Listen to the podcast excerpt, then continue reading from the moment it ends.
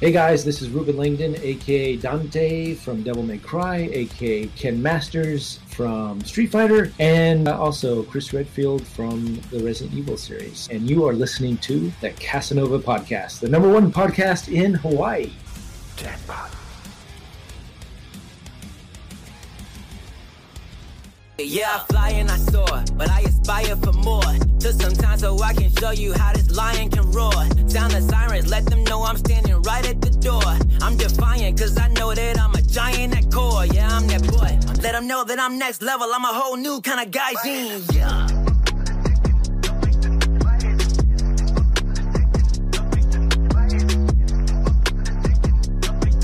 Uh, aloha and welcome everyone to another episode of Hawaii's number one podcast for tech and entertainment, the Kasanova podcast. I'm your host, Mekel Kasanova, and I am joined today by a very, very special guest, the one, the only, the phenomenal Luna, aka Cynthia, aka See You Soon, aka whatever you want to say. Anyways, that's a lot. That's a, that's a whole, a whole How you doing? How you doing? Uh, I'm doing pretty good, actually. Dude, I feel like I'm on like one of those weather reports, and I'm like one of the anchors that just got passed on. uh, I'm doing pretty good. Um, just chilling today, like going through house viewings and all that stuff, and going through job interviews. So I'm in the midst of all that. But Busy. today was a pretty yes. But compared to my other days, it's a lot more relaxed compared to others. Okay, okay. Well, if you don't mind, we can do like a, an introduction. Like I'll, I'll I'll kick it off. So you are a destruction artist, and that is something that I wasn't that familiar with. But then I looked at your demo reel, and I'm like, holy shit, that's pretty cool. So if, you know, the floor is yours. Go ahead and um, you know, educate us on it.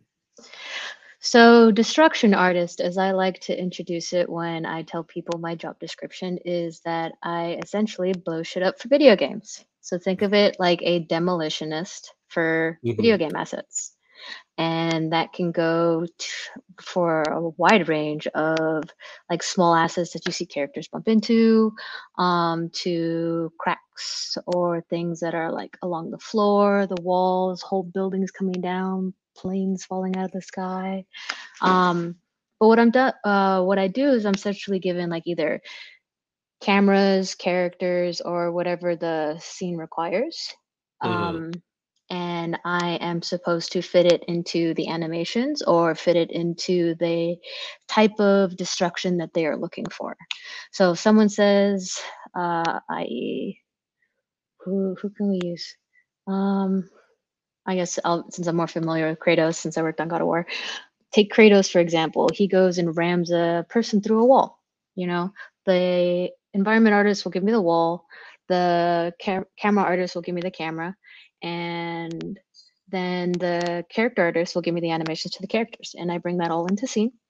And what I do is I essentially match the destruction, uh, the breakable, the impact of where the characters goes through the wall, and make it as real as possible. So I deal with creating physics-based simulations and make them into physics objects that the characters or the walls or the floor or whatever else is going on at the time because sometimes there can be a lot going on or a little going on um, and create those animations that way so they tend to interact with player um, though they tend to be locked during scenes so depending on whether they're a cinematic or they're it's a, just a simple cutscene or if it's just something that the character can just bump into and trigger. It really depends on what level of boom I'm supposed to create.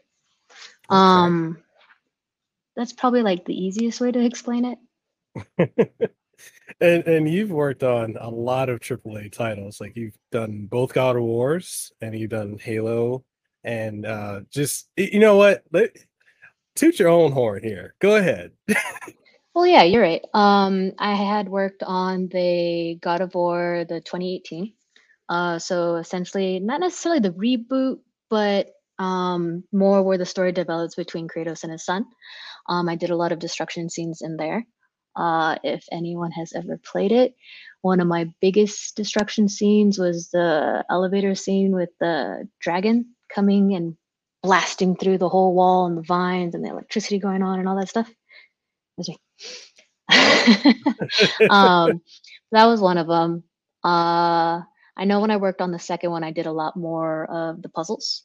So I did a Mhm. lot more of the cinematic, not the cinematic, but the puzzle destruction bits because Mhm. of the how complicated those systems were.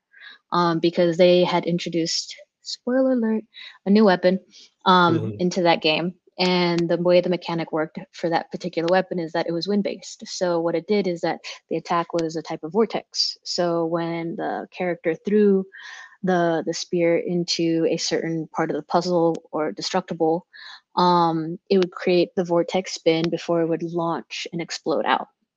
And since many, since a few of our new hires weren't quite familiar with working with forces and all that stuff, that was something that was uh, left for me to do. So I did quite a few of those type of puzzles alongside other, excuse me, um, like bumpables, other destruction scenes, breakable walls, doors, things like that. Okay.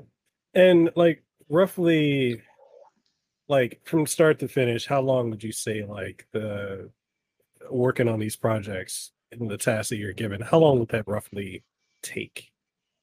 Depends on the size of the asset, honestly. Like, keep in mind when, at least in my studio, or at least the studios that I have worked in, they tend to keep those ratios, how do you say, human size? So, mm-hmm. real scale. There you go. Or world Okay. scale, I should say. Um, so, a lot of these assets um, depend on their size. Okay. So, if I'm working on a door that's the size of Andre the Giant, which one of them was um, in the second God of War. Um, it could take a few days um, because how the process goes is that once I'm given the asset, the asset already has to be like textured and all that stuff. Like it's supposed to be finished. No one else is supposed Mhm. to touch it me.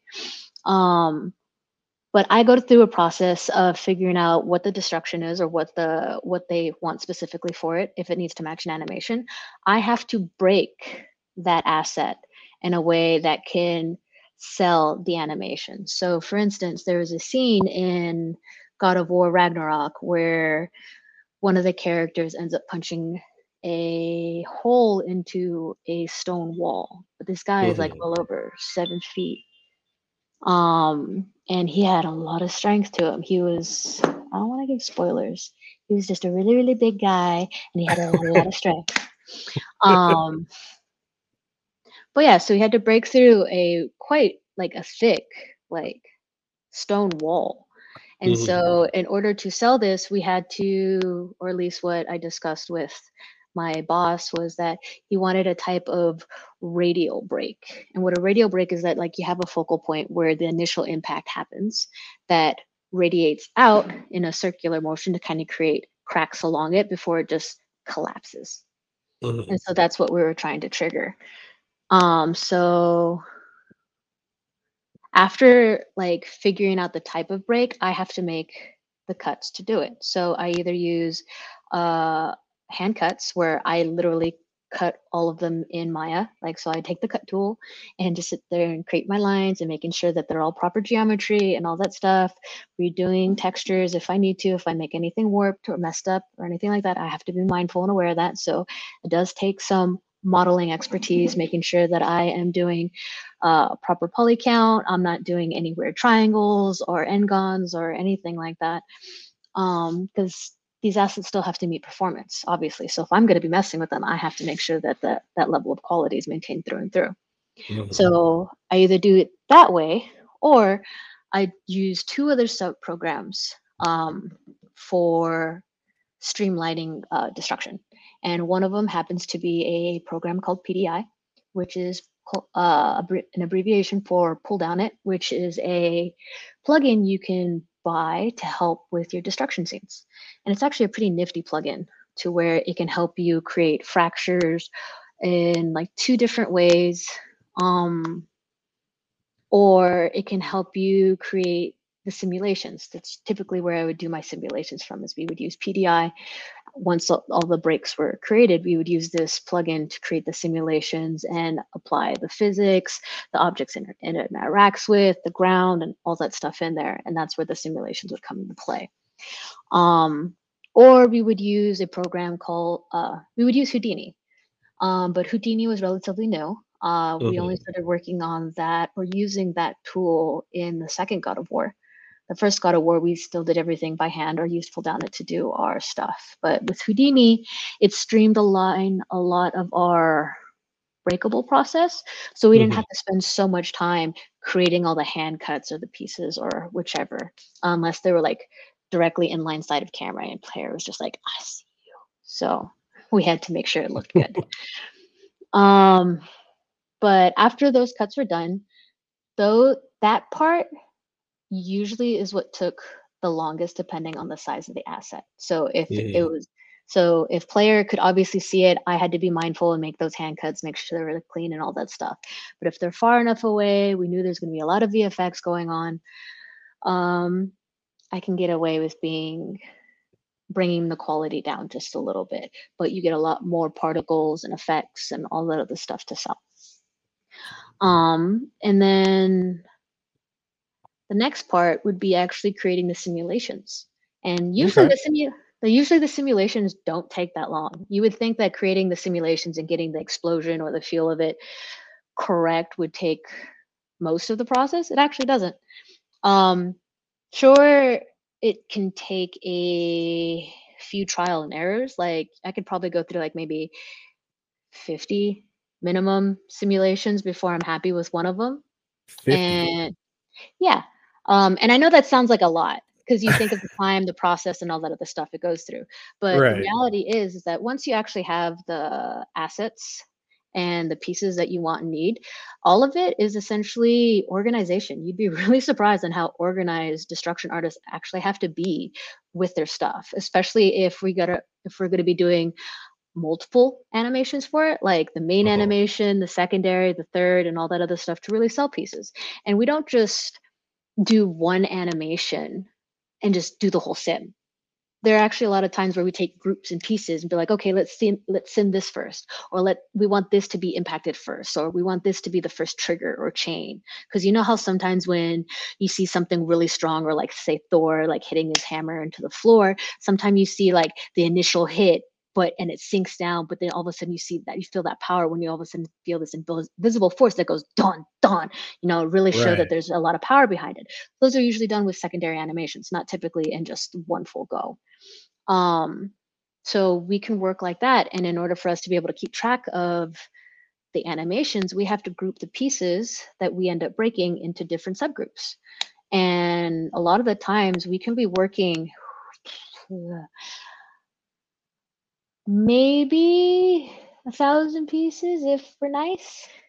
It really depends. Uh, because I know the dragon scene at, I worked at a minimum.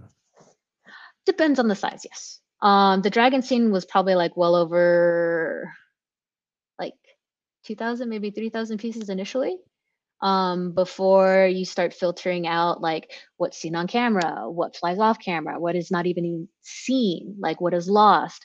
And so I have to go through that process once I figure out the type of animation that feels right, not just looks right, but feels, sells the like breakable. Because you know when you when you see someone go through a wall, like it's one thing to like, you know right. but it's another thing when you feel the person you feel the impact and the pressure of when someone just like goes cracking through that cracking through that and then you feel and see all the debris and then the heaviness and then all of a sudden things coming down you start getting that anxiety especially when you're in the middle of like an animation or a cinematic for that mm-hmm. so making sure you have that feel in your simulation is typically where i say okay this is good like if i don't feel that explosion mm-hmm. then that's why i keep doing it so that's another reason why we can go through 50 different simulations before something feels right because we can tweak a lot of different things, whether it's the timing of the character impacting the wall or offsetting the secondary animations to trigger or offsetting um, other objects to come into scene after another animation's been triggered. So we do a lot of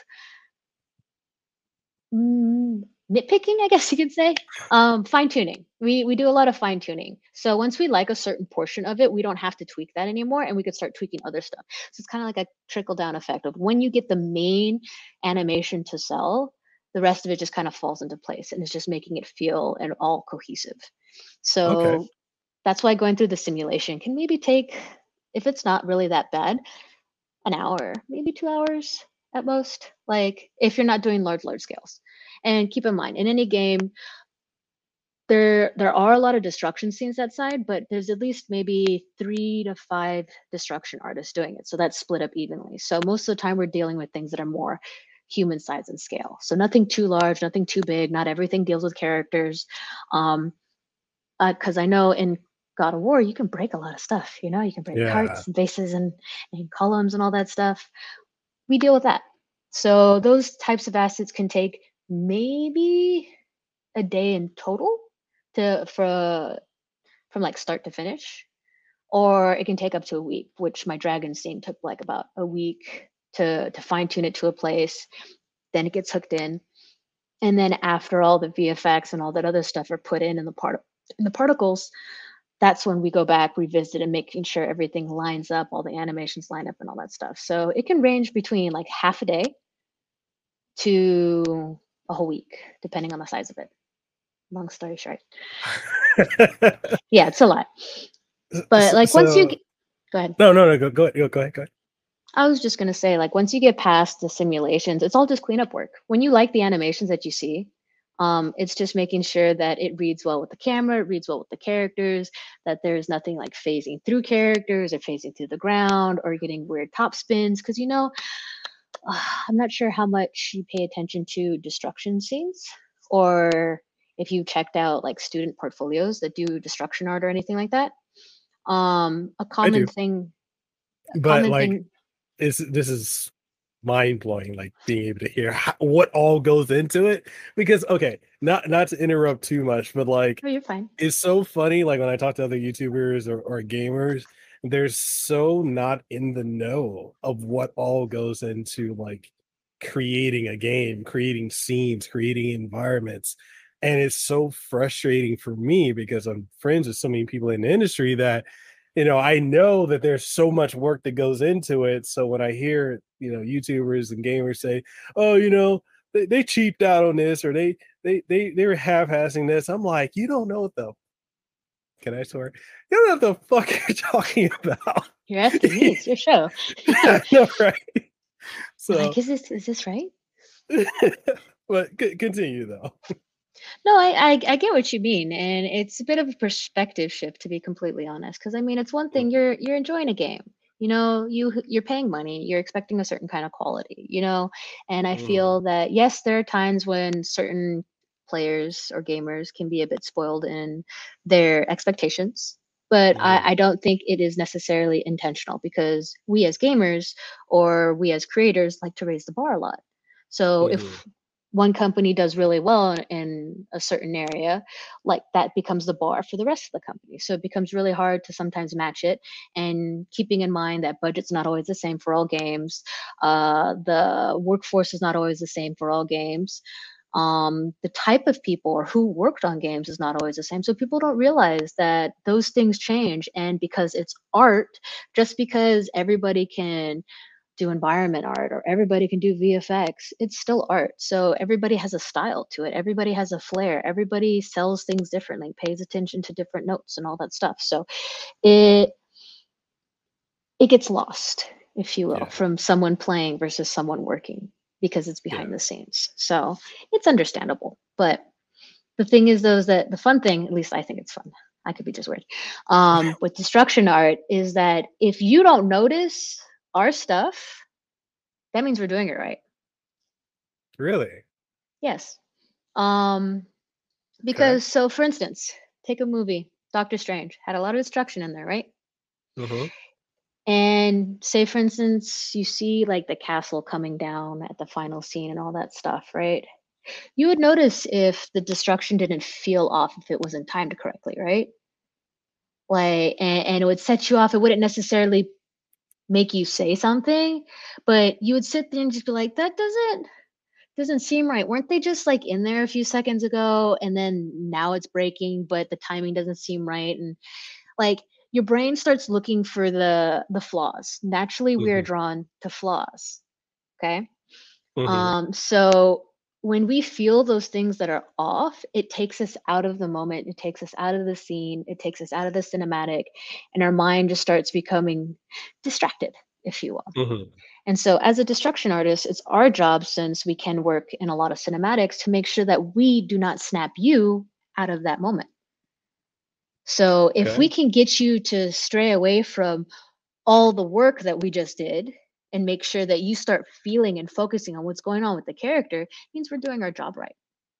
Okay. All right. So, like, say for instance, like Kratos comes in and he needs to save his son from a building that's falling falling down, right? If you're too Mhm. distracted with like the pieces that are not falling correctly or not following the timing, or they cut through the character, or the VFX didn't wasn't placed properly on them, or things of that sort, you get distracted from the the main point. Character, uh, character. Wow, Kratos saving his son from the falling building. But if we Okay. do our job right, it emphasizes the level of danger and need and urgency that he needs when he's trying to get out of the building. Mhm. So it's not taking away. So that's what I mean by not getting lost and distracted by what's wrong. Because it's really, I mean, you've played games. So it's really easy to feel when something isn't right, when a mechanic is too slow, or the combat's a bit off, or your controller's dragging to the left, you know? things like Mm. that so it's it's what we notice without actually saying anything so if Okay. we can keep you in that moment we did our job Okay. So the other question I have is one. Okay, so it's not one question; is two questions. So we're we're yeah. so one, how long have you been in the industry? And two, what prompted you to get into this particular field? Because I know there's a story. I know I've heard a little bit of it, but the floor is yours to uh, be as open about it as you can or want. So i would say i officially started back in 2018 god of war the 2018 version was my official first hire first company to work for. I know working at a aaa company it's not something everybody can get into. Um, i'm not saying that to say no don't fucking plan on it. No i'm not saying that at all because that was my motivation because my teacher told me that I was never going to get into a AAA company as my first job. And that lit a fire under my butt. And that's how I got this job, that job. Anyway, um, but yeah, uh, my job happened to have been at, uh, my, my first job happened to have been at uh, Sony Santa Monica. And that was what, like five years ago? 2018, 19, 20, 22, 23, five years. That does not. Yeah. That doesn't feel like it was that long ago. It doesn't. It really doesn't. Some people have been in the industry for 15, 20, 25 years. I'm still just a little tiny little thing. Like, despite my resume, I can still have trouble finding jobs. Like, and being that being said, it's because of the type of job that I got myself into since it is a niche position. Um, Mhm. it can fall under VFX or depending on the uh, company, it can be its own title. Like I know Sony Santa Monica had its own breakable department. So specifically, we had their own set of breakable or destruction artists. That was all they were meant for.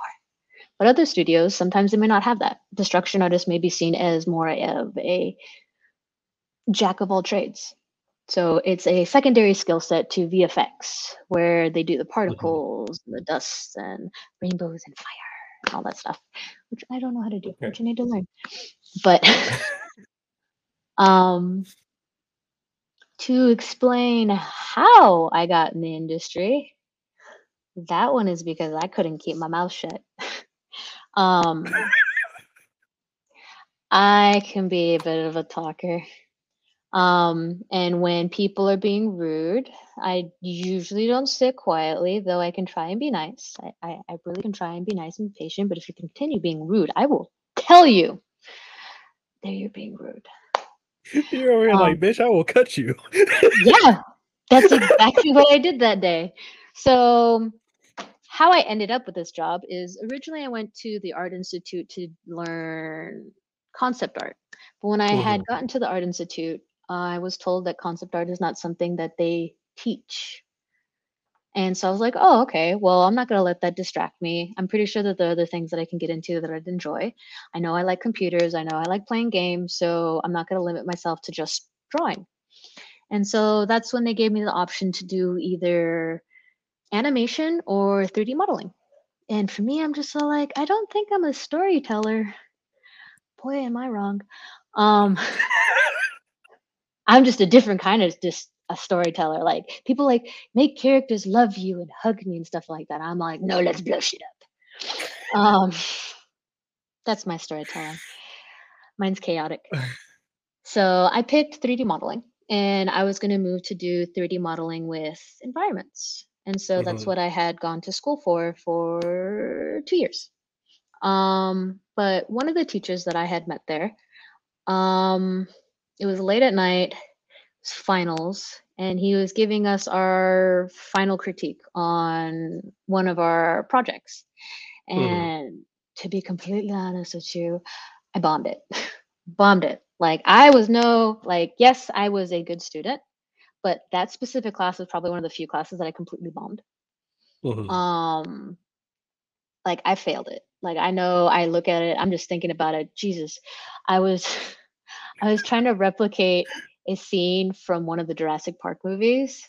Mhm. So modeled it out and all that stuff. But the textures I didn't sell very well. And I know the proportions weren't that great. And I just didn't finish it. Just fell through. So I knew I was going to get reamed. I knew I wasn't going to get a good grade for it.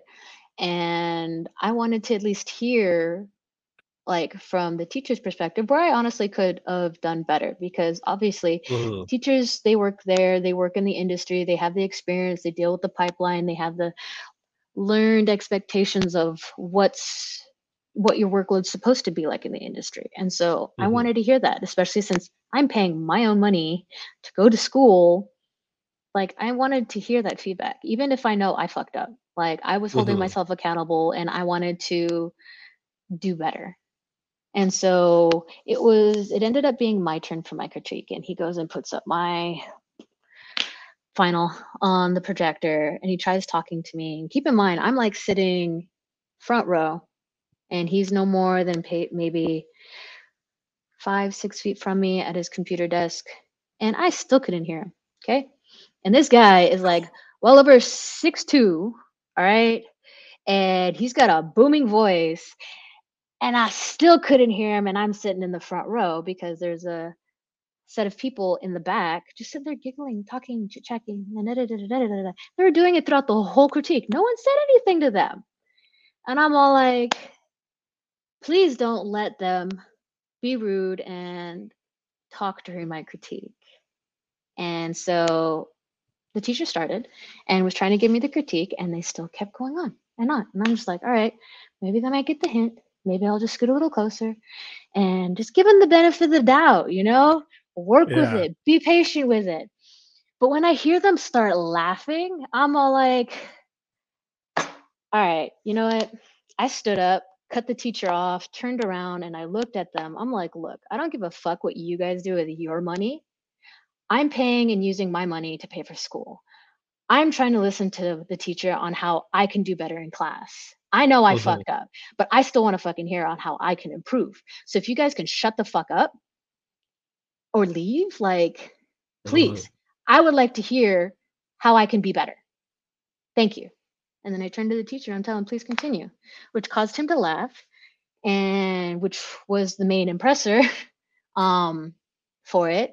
Keep in mind, I still didn't get a good good grade for it, um, but it opened up a door to where I was able to talk to this teacher, like, and pick his brain, and honestly improve my modeling, my texturing, my work ethic, my project, my management skills for my my projects. And he was the individual that actually offered me a junior position to be a destruction artist. Keep in mind, I didn't go to school for animations. I went to school for 3D modeling and I took the time and the incentive to learn animations. I had no background whatsoever on Mhm. how to animate anything. All right. But because of that one incident and the follow up after with him and my like my picking his brain, me taking extensive notes, him seeing that I'm applying these notes to my projects and further pushing myself and pushing myself and pushing myself, he saw that work ethic and he enjoyed that work ethic, saw that I was willing to learn, saw that I was willing to put forth the effort and not let people distract me or stop me, even if I was my own blockade. Mhm. And by doing that, it gave me a networking opportunity, which landed me the job at God of War. And even then, like it was a huge learning experience for me because, like I said, I didn't know how to animate. I had to learn how to animate. I had to learn how to do physics-based simulations. I had to learn how to like implement character animations, camera animations, all that other stuff. I had fucking like three notebooks uh, of stuff um, for all my stuff.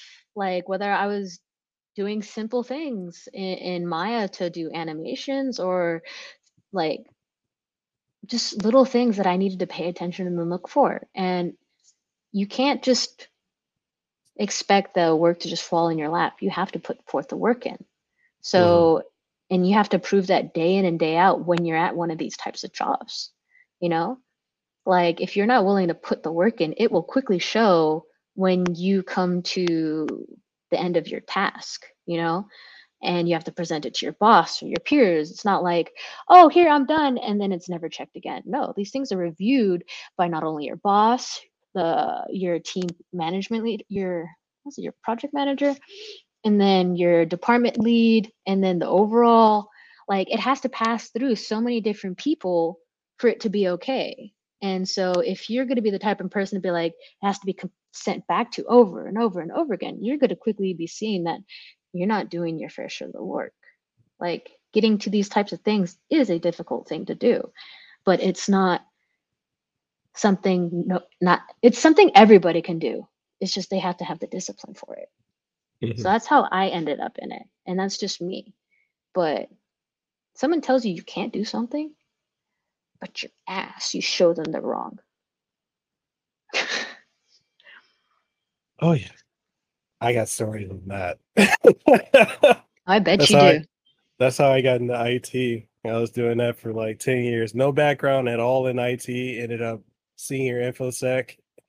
Um, what else did I do? I did um uh AD Active Directory and I had to do uh what did we we implemented Epic. So I had to go get Epic certified for the medical. So here in Hawaii, um, we have a chain the biggest hospital chain out here is Hawaii Pacific Health, and I worked for them for about a decade. And the way I got into working there was um, coming out of college. Uh, so I graduated back in God, when it didn't even feel that long ago, 2008.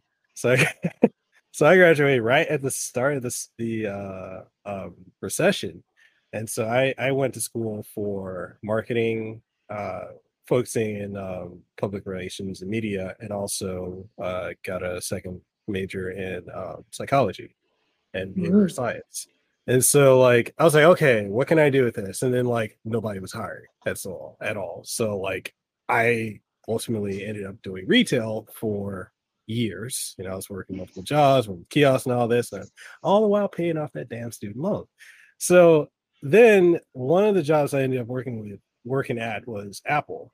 And one of the people there, my manager there, told me that I would never do more than work retail.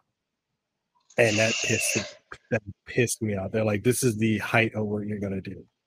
And so I ended up uh venting to my friend who was working there, but he was also working at Hawaii Pacific Health. And he's like, hey, just go apply and, and um, put down me as a reference. So I did, and I got hired. And I started off bottom of the rung because I had no degree in IT or anything like that. So they're like, all right, so we're gonna start you with the call center. And then when I was there, everything there was new to me. Like I knew how to build computers and troubleshoot and all that other stuff, but like their archaic ass backwards, bash backwards like system that they had in place that was so out of date training manuals are like 15 years out of date. I'm having to learn everything. And I constantly, the entire time I'm there, I'm told, you know, you're never going to move up from here. You're never going to get promoted. Your work is terrible. And so it just kept pushing me over and over. Mm-hmm. I'm like, fuck you guys. I'm going to do this. And I'm not, I'm just because I have to do it. like, I'm the youngest in my family and everyone else in my family is successful in something, be it, you know, music or, uh, science or whatever. I'm I'm kind of the ugly duckling because I'm the one that's like everyone's like, oh, you know, you're not following the family tradition. Whatever, fuck the tradition. So I um I push myself because I'm always told I can't do. And then within a year, my first year, I got promoted to a business analyst, which they thought they it blew their mind and I worked hard in every. I, I, I, first one in, last one out. Worked hard in everybody, and then from there, I just kept pushing and pushing. Got promoted from business analyst to uh, infosec, and from inf- infosec to um, senior infosec, and then to like the top guy. I, I literally had my own team, and then when they laid everyone off, I was the team. So I was working six days a week, technically seven, six days a week, seventeen hours a day and on call 24 7 for for 26 hospitals and about 70 clinics on all islands. That was all me. And I had and I had to learn telephony. Uh, so uh, telephony, yeah. So I had to learn how to set up because they migrated to a whole new phone structure. I had to learn how that worked. I had no background in that. I had to learn that. And then literally every hospital that's within that branch of Hawaii Pacific Health in Hawaii, if you call that number to get routed, I built that whole fucking network. So yeah, I did that. I set up their security. I did all the traveling for different training. I set up their um, medical epics system that I was the first and only person for like several years to be certified. I was doing stuff that wasn't even in my field but it's so funny because I ran into my old boss there yesterday. Actually, it was funny, and he's like, he's like, oh, I'm, I'm shocked you're not with the company anymore. He's like, you know, you were so good. I said, yeah, I was good, and you doubted me. I thank you for that because that pushed me to succeed. So your low expectations of me, thank you for that because I need to mm. rise above that. So yeah, that I think my last day there was 2019 before I went full time doing this. And that's the other thing. I was doing all that and doing this full time. So anytime I hear people say like, "Oh, you know, I can't do content, I can't do my job," you can do whatever you set your mind to. If you got the determination to do it, the fire, and the discipline, you can do it. Yes, yes, you can. So I just wanted to share that because I'm like, I, I, could completely relate to your story. I yeah, like. People... Go. No, I was gonna say like I love I love when people like underestimate. It, it's such a motivator. Yeah, it really is. Like I know it's pretty easy to go and take someone's information and disbelief in you. And it's easy for us to be all like, oh, well, if they don't believe me, no one else is going to believe in me, you know? And I know I can fall into this where there are times where I don't believe in myself, but when it comes to my job, when it come when it came to school, I did not allow the beliefs of others to influence my ability to work. And I think that's the biggest difference is that it was work. This was my mm. job. This is what I wanted my job to be. And so I couldn't allow people's opinions of me, the current work that I had going on, to dictate on where my life was going to go because everyone starts somewhere. Everyone's right. work in the beginning is shit. And even if it's not shit, even if you're potentially a genius, you have to come with, sorry, you no, have to come fine. to terms. You have to come to terms with um with the fact you have you have a lot of conflict of yourself because then you get the idea that oh i'm a genius. I can do this within like 10 minutes. I don't have to put any extra work in. And then that becomes a habit. But the person that who isn't a genius who puts more work in will end up being better than you in the long run because they are showing the dedication and that hard work really does pay a difference to some people that are naturally talented and I think that can get in people's way a lot of the time. So even if you're naturally talented, you should still push yourself. You should still challenge yourself. You should still do things that will make your natural skills better, more refined, stand out, you know, like what you did with with the company. You made yourself invaluable. You made yourself like yes you started out from nothing but you learned all the knowledge and you learned so much knowledge that you were able to move up not one not two but four different ranks before you were the one that was telling everybody else what to do? That doesn't come from being naturally gifted. That comes from hard work and discipline when no one else believed in you except you. Like and that goes to show you that sometimes you don't need the belief of others except yourself to get the work done whether it is your job or your personal life. Like the the logic is still the same. You have to believe in you. You have to be able to provide for you. I'm not saying don't trust anybody. That, that that's not it. Like i wouldn't be here without people. I wouldn't be here without the opportunities that were given to me. And yes there are people that didn't believe in me but there are plenty of other people that did. And for me to not disappoint them i worked harder i worked a lot harder and and finding that type of motivation like it's easier to not want to disappoint people versus disappointing yourself because we all make that mistake. Like, oh, it's just me. It's okay. I'll do better next time or whatever. We set the bar lower for ourselves or we don't push ourselves as hard because we're not showing anyone else or failing. But if we put that mm-hmm. expectation out on someone else and that other person has that expectation on you, you're like, you have more of a, a challenge to yourself. You're like, I don't want to fail. I don't want to do this, you know? But yes, failure can happen. Yes, failure does come. Yes, you can take it in stride. Don't let it like keep you on your feet, you know? Use it as motivation. Turn that motivation into a form of discipline because no one can break discipline because that is more than just a habit. That is a necessity. That is a way of life. That is how you will do everything not just one thing. All of that. All of that. Ah, oh, I love it. Love that. And I'm gonna add to that. I did all that while having cancer. That's something you didn't share with me. My goodness. Way to drop the mic on that one.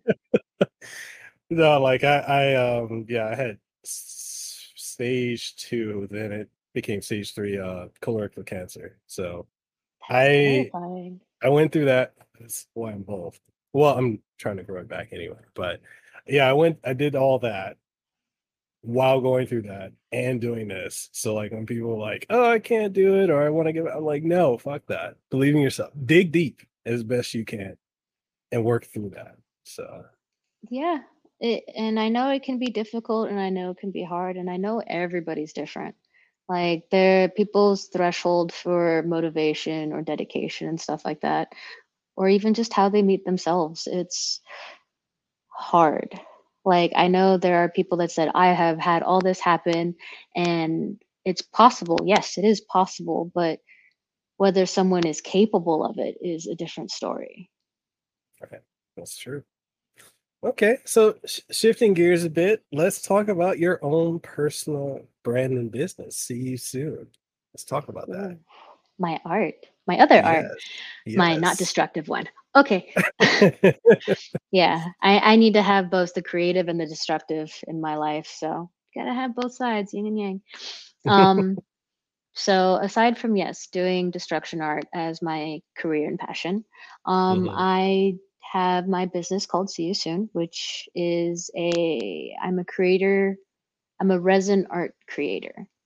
And mm-hmm. so the type of art that I create is I use epoxy resin, which is typically a construction tool, like a type of plastic that you can use to reform bridges or use it in building uh, like water pipes or buildings and things like that. It's used as a form of more reinforcement than anything. Mm-hmm. Like you would see, like especially for like bridges, they would take and pour gallons of epoxy over the the columns to help barricade them from weathering and natural disasters and stuff like that to help further the support to be able to like go through like the amount of cars and buildings and wear and tear to help like make it last longer.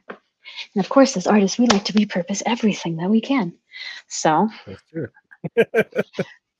so with resin art, um, I took epoxy resin and I create art from it. And what that means is, is that you take this epoxy resin, which essentially becomes plastic when you take these two parts chemicals and mix them together. And when you do that, that's when I create all my magic within the 30 to 45 minutes the time frame gives me. Um, yes, I love working around the clock and giving myself pressure. Um, so to explain, uh, how epoxy resin works is that you have a chemical compound of a part A and a part B. One is mm-hmm. the normal actual like mixer and the other one's considered the hardener.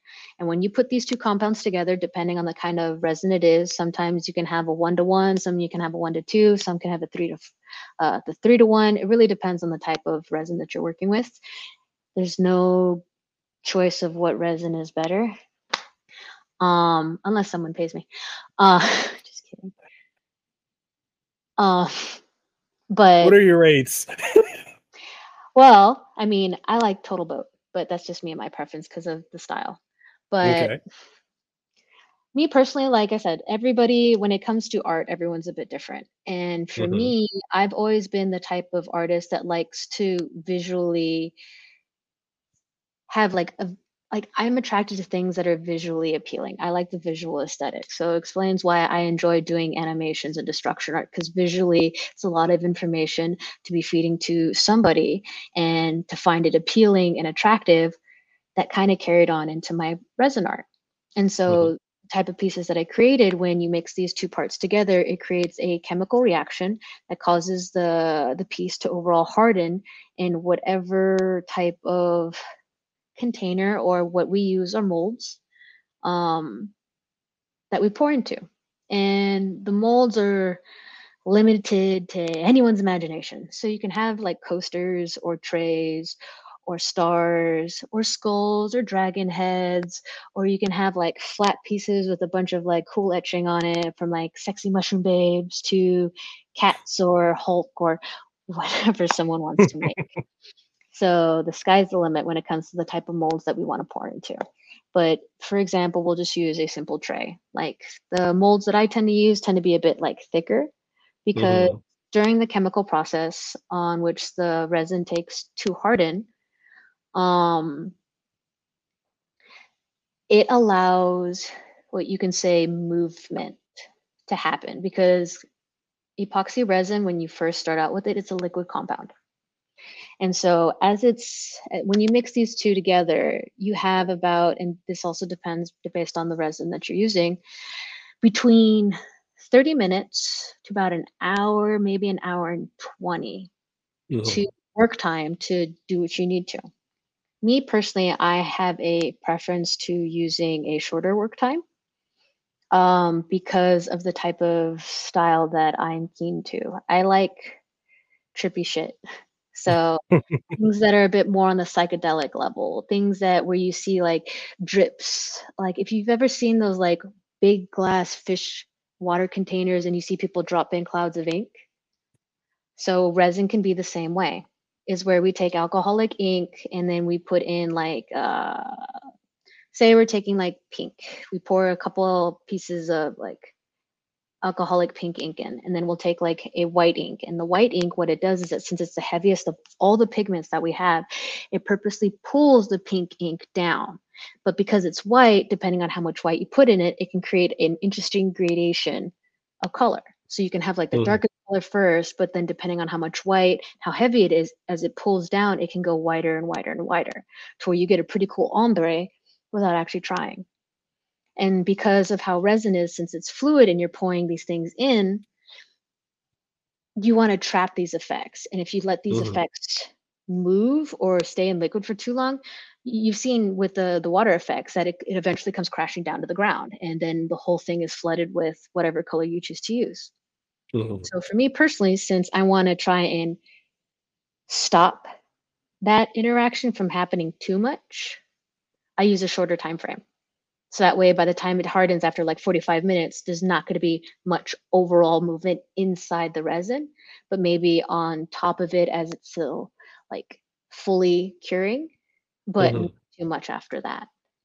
So the Okay. longer time you have, the more time has stuff has to move. So if you like longer work times, a lot of people like using inserts and flowers and all that stuff. So they'll use longer ones that sit so they have more time to like place these complex design, these floral designs. And some people are fucking nuts with this stuff. It blows my mind. I still try and figure it out. Lila, she's telling me she's hungry and that I need to feed her.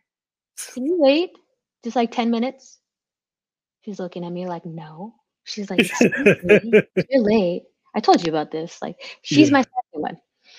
Um, but yeah, like, so people can do a lot of different things. I just like to focus on more of like the natural, more organic type of designs that you can get with it. Though I do like working with flowers and I do like making like my own foils to put inside these pieces. I like the organic feels and colors and designs that I can get with just using different techniques that I've discovered since working Mhm. with resin for two years. Okay. So so what because I, I I can sense the passion that you have for this. How did you get into it? Or is this something you've always been doing? No, I was actually into fluid painting first, acrylic pours. So Mhm. where people take like those five, six, seven different colors and pour it into a cup and then flip it over and put it onto a canvas and then go and then just kind of spin it around. That's what I used to like watching. I used to love watching it. I found it very therapeutic and relaxing. And I still haven't sent you those videos. Shame on me. You should have reminded me. I'll send you those videos later today um, on what I mean. But I was into acrylic pours first, and I thought those were very fun to get into. But as I read more into it, I realized that a lot of the people, or at least the level that I wanted to perform at, since it was still relatively new, a lot of people weren't sharing like their mixtures for their paints Mm. because using certain mixtures or adding it into the paints would get them to perform or behave differently Mhm. and because there were some complex ones out there um i couldn't i was intimidated on trying it because i didn't want to go through the process of having to figure out all the stuff and the ratios to put into it yes i had the internet but when people start things it's not always available to you all right I was being lazy. All right. I will admit this here and now. I was being lazy with the acrylic pours. Um, but it was more fun for me to watch. But once I saw that there was a few artists that would finish their pieces, they wouldn't all use varnish, you know, to protect the pieces and stuff like that to bring forth the color. Some people would use resin. And since at the time I never knew what resin was, I dived into it. I'm just like, what is this like goopy shit that they're putting onto it that becomes like hard like plastic? I don't get it. And when I looked into it, that's when I found and discovered this whole other world of art that went over my head. But I found it way more entertaining to want to try that out, you know, because I didn't have to go and dive into like serious mixtures and preparing paints and all that other stuff. It was just all I had to do was mix part A, part B, put that together, and then just get a couple of inks and have at it and I had won a contest. So Ooh. yes, I had won a contest that they had sent me like a starter kit, and once I started, I was just like, ah, fuck, I'm sold. So now I am and I have like four addictions to glitter molds, uh, flowers, and foils. Go figure. They didn't tell you this when I started, but as an artist, you will get these addictions and it won't go away. That's where that's where my money goes. Instead of just going out to parties and drinking and, and doing drugs, mine just goes into sniffing glitter. All right. So, uh, you know, being mindful of time, because I, I know you got a busy rest of your day. Um, is there anything? Okay, two questions. We'll, we'll we'll break that up into two questions. So, one, is there any advice that you would give to people, either a, damn, this is actually three questions. Any advice you would give to people that um are interested in going into doing destruction art? And the second question, you can answer these in any order you want. Is there any advice you would give to people who are looking to get into resin art? So, however you want to go about it.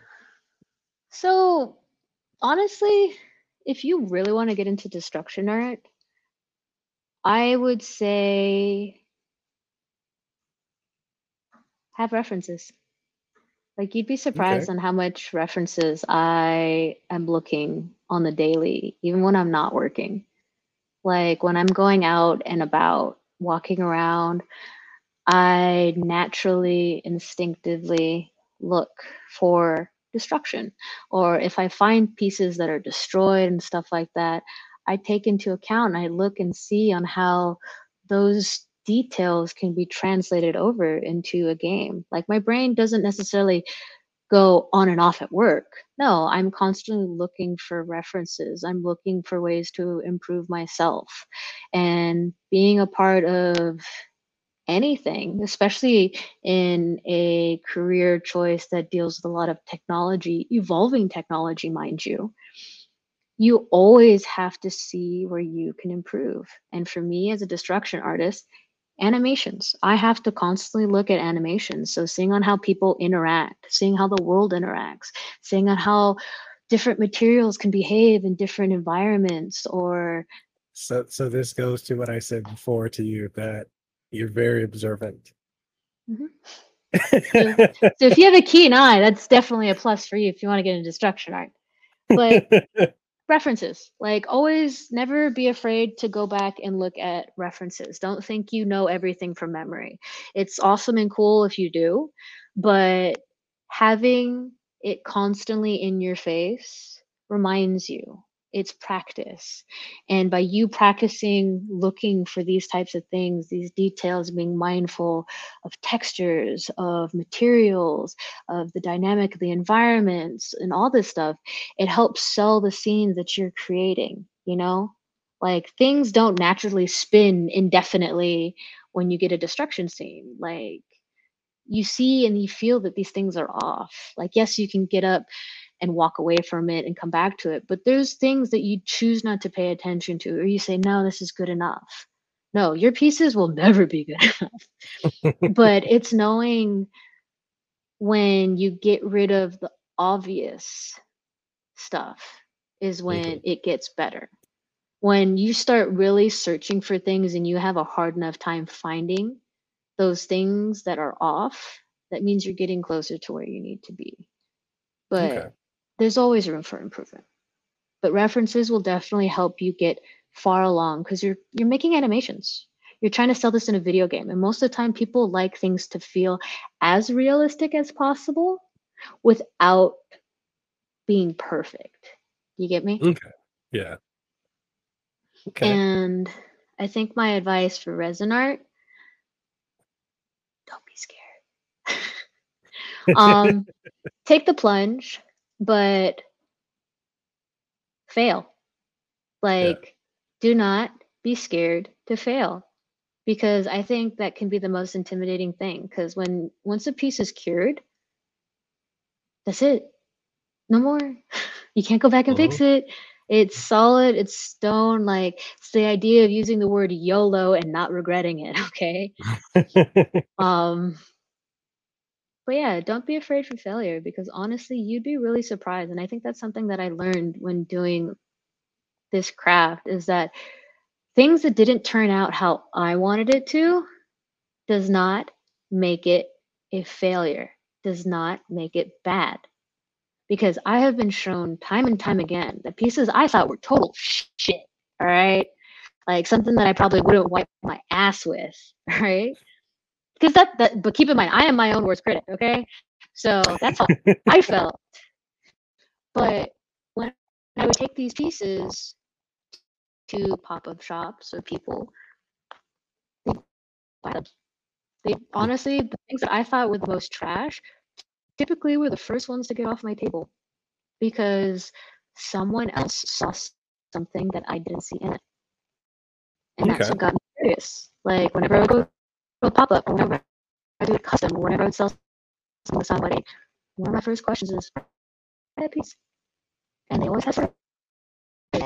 It was never just, oh, I was trying to do this. Oh, it's like, there was no simple answer.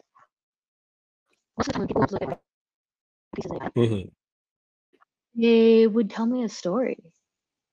And it'd be either a story about their family or their friends or something that they just notice and see and all that other stuff. Um, I think one of my favorite ones is when I had like made these like little tiny mini skulls like this. And me, since I like the dynamics of like the dripping effects and all the, the trippiness of it, that one didn't meet my standards. And Mhm. I didn't like it. And so when someone picked it up and like, I want this, I asked them, why that one? And they told me the story on how when they looked into it, it looked like a pirate ship underwater. And it, it reminded them of a story of their grandmother and how they used to be by the water and they like swimming and all that other stuff. So it brought them a very happy memory. And so that's where the idea of see you soon kind of came into play where like even if i may have a certain standard or an expectation for a piece i started thinking of it in a way where the pieces that i create are not necessarily meant for me. It was more like i was mm. channeling a certain frequency or certain energy into these pieces and these pieces would attract different people. When where what time whichever wasn't it wasn't up to me. But I knew that eventually someone would come through my shop or visit my pop up or look at my store and be like, I want that one for whatever reason it is. And so that's where the idea of see you soon came into play is that I may not know when someone would buy this piece, Mhm. but I know eventually that if you stay with me long enough or you follow me long enough or whichever, like you will eventually come to my shop and find the piece that is meant for you. So I will definitely see you soon. Okay. All right. Is there anything else you want to leave the audience with before we go? Don't let anyone ever tell you you can't do something.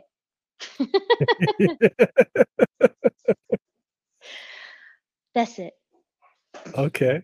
Okay. Um actually I have one final question for you. Okay. Did you have fun? I had a lot of fun. I did. Okay. Okay. To think that a bunch of people are going to be seeing this, that makes my kind of heart go like that. But I I, think it's pretty Okay. Cool. Cool. Um where can people find you? interwebs. I mean, I think the easiest place to find me is not through my gaming career, but through my art. So see you soon on Instagram. I have this Okay. trippy little eyeball on it. So if you find me, just type it in. Say hi. All right. And with that being said, people, that's the episode. We hope you had a good time with this one. Hopefully it was very informative. Hope you if you have any questions, definitely let us know. And uh yeah, we can definitely circle back to this because I'd love to have you back on the show again if you'd be interested in coming back on.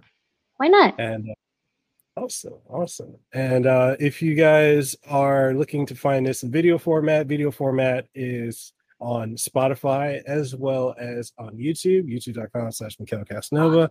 And you can Sorry. you, you're gonna you get you're gonna reach probably a, over a million people because this podcast usually hits like a million downloads per episode. So That's a lot. Holy cow. I'm going to tell my best friend that I'm getting more downloads than she is on Spotify.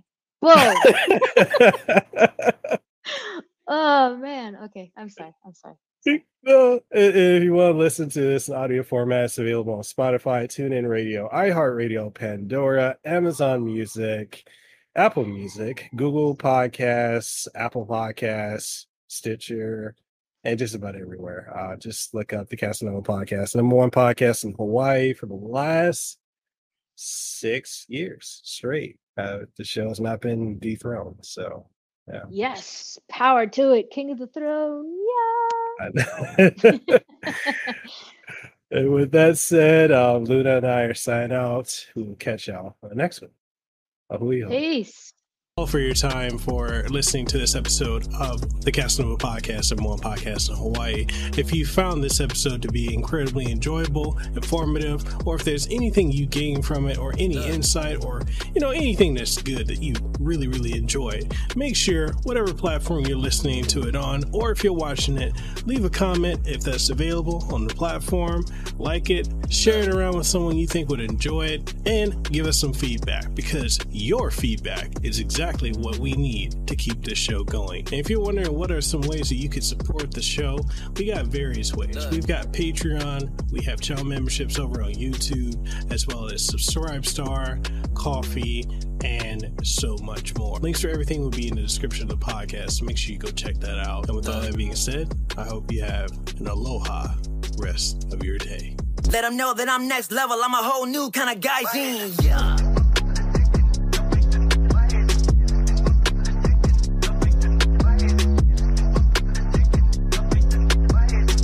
At the top spot in case you forgot.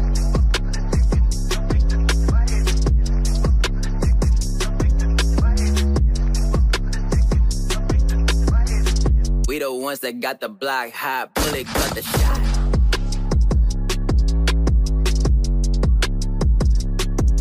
Yeah.